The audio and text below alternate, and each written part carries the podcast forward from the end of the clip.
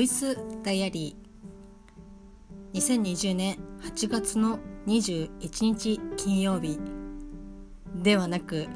ただいまの日付は8月の24日月曜日です。8月の20日以降ですね。今日まで撮っておらずボイスダイアリー。まあ振り返り的な感じで喋っていきたいと思います。ちょっとね1回にこの212223をですねまとめるとちょっと結構駆け足になってしまうかなというふうに思ったので1日ずつですね振り返っていきたいと思います。21日金曜日はですね私の8月夏季休暇まあ夏季休暇では正確ではないんですけど、まあ、休暇連休のですね第2弾目ということでこの21日から25日までですねまあ最大土日挟みまして5連休のスタートでした。いやもうほんとね、まあ、仕事は終わらなかったんですけど、まあ、一応一つ持ち帰って、えー、現在でまだ手をつけていないという。まあほんとねもうここまで来たら 仕事明けにやろうかなというふうには思ってますけどこの金曜日はですね午前中まかりちゃんとお話をして確かこの日もラジオ体操この日もっていうかねまあしたりしなかったりなんですけどラジオ体操多分してなかった記憶があります。話をしてでその後にね夕方過ぎぐらいに映画館に行って映画を見てきました「ドラえもんのび太の新恐竜」合ってたかな？タイトルが。ちょっと待ってね。ってました。はい。ドラえもん映画、えーと、40作品目で50周年記念作品の「のび太の新恐竜」まあ、公開されたわけなんですけどもともと3月まあ春休みですねおそらく公開予定だったんですけどコロナの影響でもうずれにずれまくってまあほんとねやっぱ子供とかねファミリー向けの映画ですし、まあ、ターゲットもね多分そこのファミリー層を狙っているというのもあって8月、まあ、夏休みですよ。この今年はすごくね夏休みが割と短い、まあ、半月あるかないかぐらいだとは思うんですけど、まあ、その中にこうぶち当てていくというまあまあもちろんなんかやっぱそうなんだなっていうふうに思ったんですけど、まあ、この連休私が入るにあたって初日にですねもうこれは絶対に見に行こうと思ってで私が使ってる電車にですねまずその広告がもう出てましてで結構ね3月まあ3月はもちろんやってましたけどこの夏休み入る前からずっとですねこの「ドラえもん」の映画の予告とかね宣伝がもうずっと流れてててもう何て言うんだかね最初はねああなんかあドラえもんかとかって思って見てたんですけどその予告をですね毎日毎日毎日毎日見てるとですねあちょっと見に行きたいなと思って。でちょっとスネ夫のね表こうピックアップされたシーンがすごくこう私の中にこう刺さってて特に何かっていうわけではないんですけどあなんかちょっとこのスネ夫いいみたいないい表情してるなって思ってでそっから興味が湧いてでももちろんねこう恐竜をのび太がね育てていってっていう話なんだろうなっていうのはまあ見ててわかるんですけどあこれはちょっとなんか見て泣いてしまうかもしれないけどちょっと見に行きたいと思って。8月の21日金曜日ですね。公開から結構経ってから行きました。でさっきも言いましたけどやっぱ夏休みに入ってるところっていうかね小学校とかまた夏休みだったりとかするのでうんできればこうちびっ子たちにねこう囲まれてっていう中で見るのもまあまあ別にいいっちゃいいんですけど、まあ、できればねちょっと静かに見たいなと思って夕方過ぎのですね会を予約して、えー、見てきました。レイトショーもですね8時半ぐらいからあってでまあその時間だったらね多分子供さんとかもうもう一気にガンって少なくなると思うんですけどそうすると終わった時間が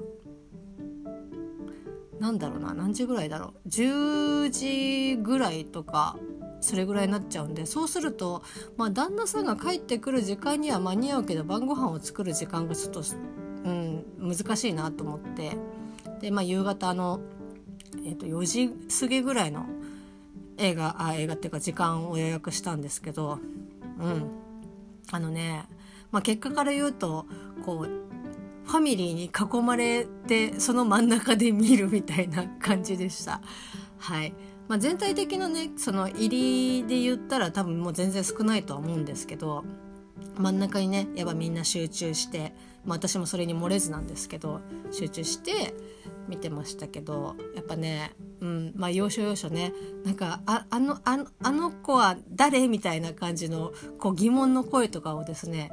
まあ、叫びはしないんですけど、まあ、お父さんお母さんとかにね聞いたりとかしてる声が、まあ、本編中にですねちらほら聞こえて、うん、これはねあのさっき出てきた人たちだよっていうふうに すごく言いたかったんですけど、まあ、それをねこうグッとこらえて えと見ておりました。で、まあ、そういった意味では、まあ、ちっちゃい子たちがいる中で見た感じでもまあ、割と、まあ、静かな感じで見れたかなっていうふうに思います。でこれはですねちょっと本当にまあネタバレも何もないというか大体の方がまあこんな感じのエンドを迎えるんだろうなっていうのは予告とかねいろいろ見てたらまあ大体おおむね予想はつくと思うんですけど、まあ、一応やっぱりハッピーエンドで、えっと、終わってました。でですねちょっとまあ残念だったというか、まあ、今回このね40作品目のこの映画「のび太の新恐竜」ですけどオリジナル作品というかねその原作がない映画みたいででも完全にその脚本とかももうオリジナルで作られた、えー、とものになるんですけどなんだろうな。なんか全然曲とか映像とかもちろんねそのキャラクターの表情とかっていうのはすごくこう可愛いしあ綺麗だなっていう風に思ってたんですけどちょっとなんかストーリー的にあ私はちょっとこのドラえもんはこのドラえもんはっていうかこの脚本はちょっと今の私なのかもうこれからもずっとなのか分かんないですけどちょっと合わないなと思って。で結果から言うともう始終イライラしていてあのですねこの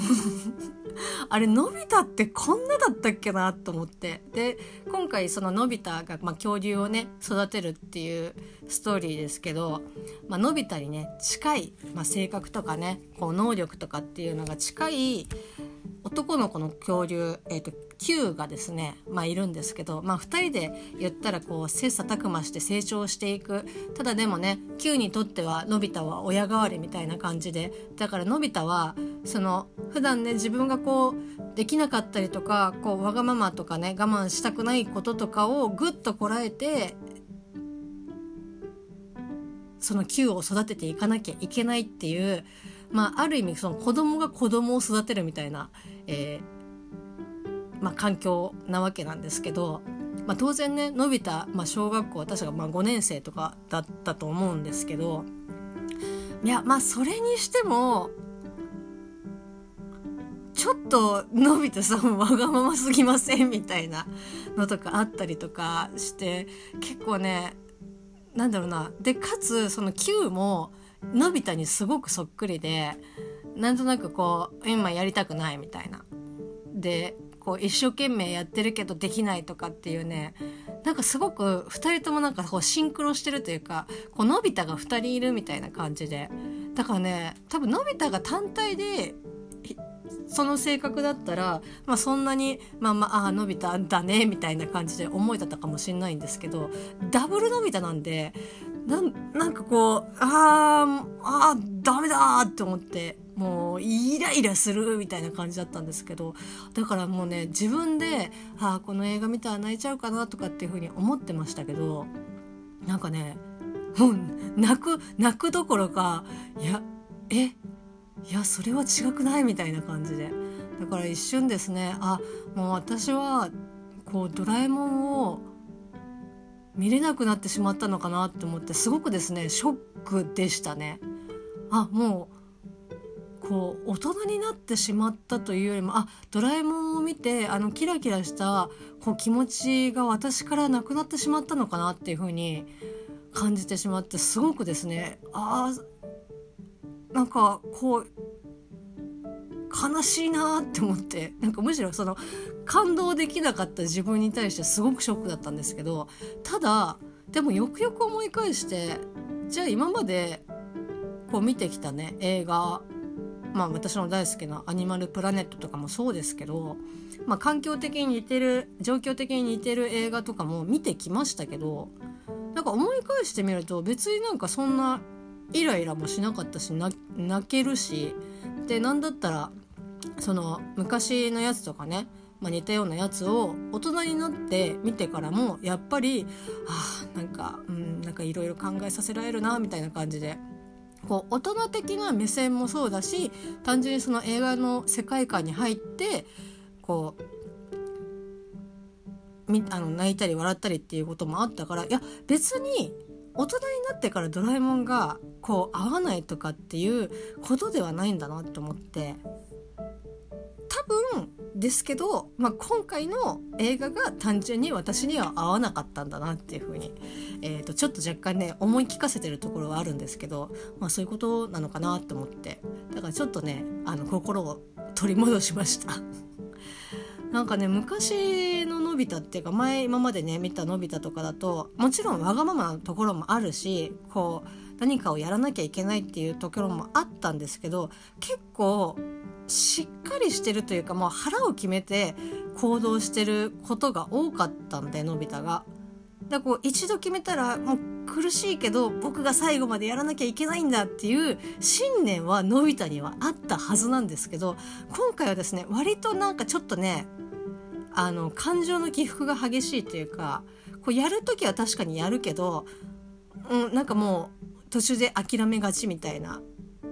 だだからなんかこうリアルな小学校5年生だったらあこういう感じなのかなっていうふうに思い返せばそう思えるんですけどまあでもうんまあそうそうなの？みたいな 感じで。ちょっとねうまく言えませんけど。でねあの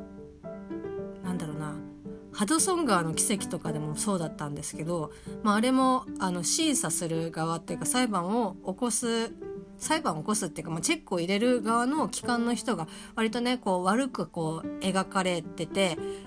そのトム・クルーズトム・クルーズじゃないよ。トム・ハンクスとかがあのちょっとこういじめられてるみたいな感じの映像っていうかねあの映画だったりとかするんですけど、まあ、でも実際あの人たちってもう本当に、まあ、そういう風にやらなきゃいけないお仕事ですし何にも別にこう、まあ、言い方がねちょっとこう意地悪だったりとかっていう風に捉えられがちですけど、まあ、そんなことはなくあのちゃんとした人たちだったりとかするんですけど、まあ、今回のその映画「のび太の新恐竜」も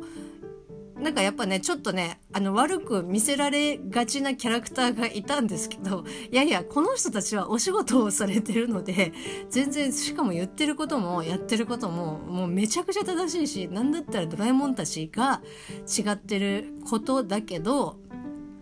うんなんかこうすごくこう正当化されてるみたいなところがあってちょっとねなんかこうもちろんそのドラえもん側を主軸に進んでいくっていうのはあるけどいやもうちょっとやり方あるんじゃないのっていう感じは、えー、とすごくねなんかそういうところでもちょっとなんかこうイライラしてるというかところはあったかなっていう感じでした。だからねまあ、逆にちょっと今ね新しく声優さんが変わって新しいこう今まで見てきた「ドラえもん」私が見てきた「ドラえもん」とは別でスタートし始めた「ドラえもん」の映画作品、まあ、映画を初めて今回スクリーンで見たので、まあ、ちょっとね体勢がついてないのかなっていうのももしかしたらあるので、まあ、ちょっとね時間がある時にえーと、これまでやってきた、えーと映画新しいね「ドラえもん」の映画をちょっと、まあ、テレビで見てまあそれでも合わなかったら 多分私は合わないんだなっていうふうに 思うしかないんですけど、まあ、ちょっとね久しぶりに「ドラえもん」の映画を見て、まあ、映画館で久しぶりに映画自体も見たんですけど、まあ、ちょっとねうん残念だったなっていう感じのえっ、ー、と2時間ちょっとでした。うんみたいな感じでしたけどで、まあ、その後映画見た後は買い物をしてで晩ご飯を作り一日を終えるみたいな、感じでしたね。はい、まああの外にね出れたのはまあまあ気分転換にはなったかなっていう感じでございます。それではですね8月の22日のボイスダイボイスダイアリーをですね撮っていきたいと思います。それではまたね